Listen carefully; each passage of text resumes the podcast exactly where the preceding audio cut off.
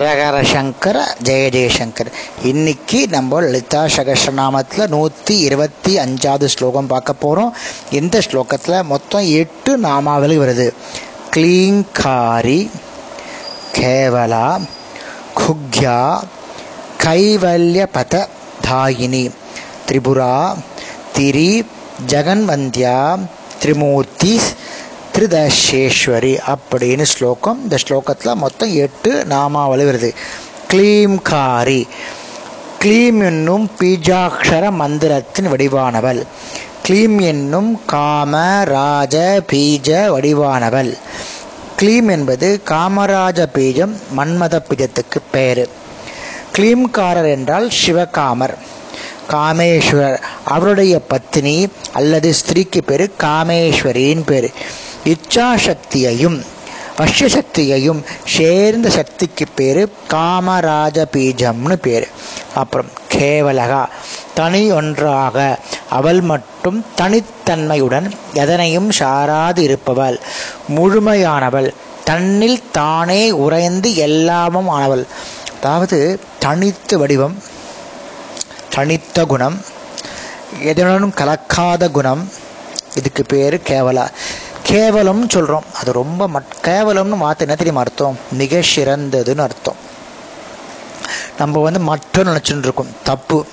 அம்பாள் கேவலம் அதாவது தனித்து வடிவானவள் தனித்த குணமுடையவள் எந்த தோஷத்தையும் சாராதவள் எதனுடையும் கலக்காமவள். அதனால் அம்பாளுக்கு தலை கேவலான் பேர். தானே தனித்தும் வேறு ஒன்றுடன் கலக்காமலும் சுத்தமாக விளங்கும் ஏகாக்கினி என்ற பொருள் லலிதாம்பிகைக்கு மட்டுமே பொருந்தும். அதனால இனிமே தயவுசெய்து யாரையும் கேவலமாக கேவலம் கேவலம் சொல்லாதில் கேவலம்னா அவன் மிக உயர்ந்தவன் அர்த்தம். குக்யா அப்படின்னா மர்மமான மறைபொருளானவள் அனைவராலும் எளிதில் உணரப்படாதவள். வடிவத்திலையும் அர்த்தத்திலையும் அவளை அவளை நம்மளால் உணர முடியாது. குகையில் வசிப்பவள். அதாவது என்ன சொல்ல வரான்னா நம்மளுடைய இருதயத்தில் வசிக்கிறாளாம். ரகசியமானவள். நம்ம அவளை அறிஞ்சிக்கலை. உள்நோக்கி நம்ம தேடுறதுக்கும் முயற்சிக்கலை. குக்யான்ற பதத்துக்கு ஜீவாத்மா பரமாத்மான்னு உண்டு. இந்த பலனை கொடுக்கக்கூடிய உபாசனையும் அதற்கு தேவதையான தெய்வியும் குக்யா. அதாவது மனசுக்குள்ளே நம்ம மனசுக்குள்ளே எழுத்தாம்பிகை இருக்கா? அதை கண்டுபிடிச்சு முயற்சியுடன் தேடினா நம்ம அனைத்தையும் அடைஞ்சுடலாம் அப்படின்னு பே அந்த இடத்துக்கு பேர். கைவல்ய மோக்ஷம் பத பதவி. கைவல்ய பதம் வீடு பேரு. தாயினி வழங்குபவள். முக்தி நிலையை திருபவள். இரண்டர கேவலமான ஒன்றையான மோட்சத்தை அருபவள் மோட்சம் வந்து அஞ்சு வகைப்படும். சாலோக்கியம் ஷாருபியம் சாமிபியம் சாயுஜ்யம் கைவல்யம். அதாவது ஜீவாத்மாவும் பரமாத்மாவும் ஒரே லோகத்தில் சமமாக இருக்கிறதுக்கு பேர் ஷாலோக்கியம்னு பேர். இருவரும் ஒரே வடிவமாக இருந்தால் அதுக்கு பேர் ஷாருப்யம் பேர். அருகருகே சேர்ந்தார் போல இருந்தால் அதுக்கு சாமிபியம் பேர். ஒன்றா இணைஞ்சு எடுத்தால் அதுக்கு பேர் சாயுஜ்யம் பேர். இவை நான்கு பதங்கள். ஐந்தாவது தன்னை தனித்து ஏகாக்கினியாக கேவலமாக அதாவது ஆத்மா அனுபவத்தோட தனித்து நிற்கிறதுக்கு பேர் கைவல்யம். இந்த கைவல்ய நிலையையும் நான்கு பதங்களையும் கொடுக்கக்கூடியவில் அம்பாள். அதனாலே அம்பாளுக்கு கைவல்ய பததாயினி அப்படின்னு பேர். திரிபுரா மும்மூர்த்திகளில் முந்தி இருப்பவள்.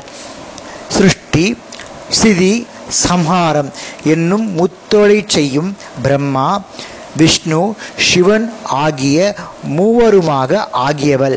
எனவே இவர்களுக்கெல்லாம் மூத்தவள் அல்லது முந்தி இருப்பவள். மும்மூன்றாக இருப்பவள். மூன்று பீஜங்கள் மூன்று கண்டங்கள் ஸ்ரீசக்கரங்கள் பூ அதாவது ஸ்ரீசக்கரத்தில் மூணு கோணங்கள் அது மும்மூன்றாக இருக்கிறதுனால அம்பாளுக்கு திரிபுரா அப்படின்னு பேர். திரி ஜெகத் வந்தியா மூன்று லோகங்களாலும் வர வணங்கப்படுபவள். மூன்று லோகங்களிலும் வணங்கப்படுபவள். அதனால் அம்பாளுக்கு திரி ஜெகத்வந்தியா அப்படின்னு பேர். திரிமூர்த்தி பிரம்மா முதலிய மூவரின் வடிவானவள். மூன்று வயதான கன்யா வடிவானவள். சத்த ரஜஸ் தாம குணங்களை உடையவள். பிரம்மா விஷ்ணு ருத்ரன் வாமன் சேஷ்டா ரௌத்ரி இச்சா நானா கிரியா முதலிய மூன்று மூன்றான மூர்த்தி வடிவானவள். ஒரு சமயத்தில் பிரம்மா விஷ்ணு சிவன் மூணு மூ மூன்று பேரும் சூஷ்ம துருபில் ஒருவர் ஒருத்தர் பார்த்துண்டாலாம் அப்போது ஒரு குமாரி வடிவம் தோன்றியதாம். அவளே அந்த மூவர் நீ யாருன்னு கேட்டாலாம் நானே உங்கள் மூவருடைய சக்திகள் சேர்ந்த வடிவம் பதிலளித்தாளாம்.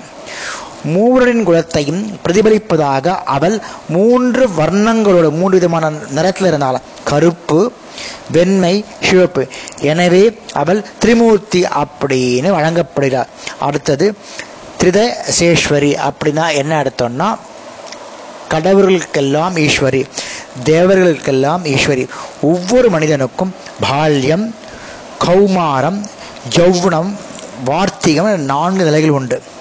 ஆனால் தேவர்களுக்கு இவற்றில் மூன்றாவதான யௌவனம் என்ற தசையை மட்டுமே உள்ளவர். ஆதலால் திரிஷதா என்ற பெயருள்ளவர்கள். எனவே தேவர்களின் தலைவர். திரிஷத அப்படின்னா மூன்று இன்ட்டு பத்து சதம்னா பத்து த்ரீனா மூணு. மும்மூன்று இதோட மூன்று சேர்த்தால் முப்பத்தி மூன்று தேவர்கள். அதாவது வசுக்கள் எட்டு ஆதித்யர்கள் பனிரெண்டு ருத்ரர்கள் பதினொன்று விஸ்வாதேவர்கள் ரெண்டு இரண்டு ஆக மொத்தம் முப்பத்தி மூணு பேர்.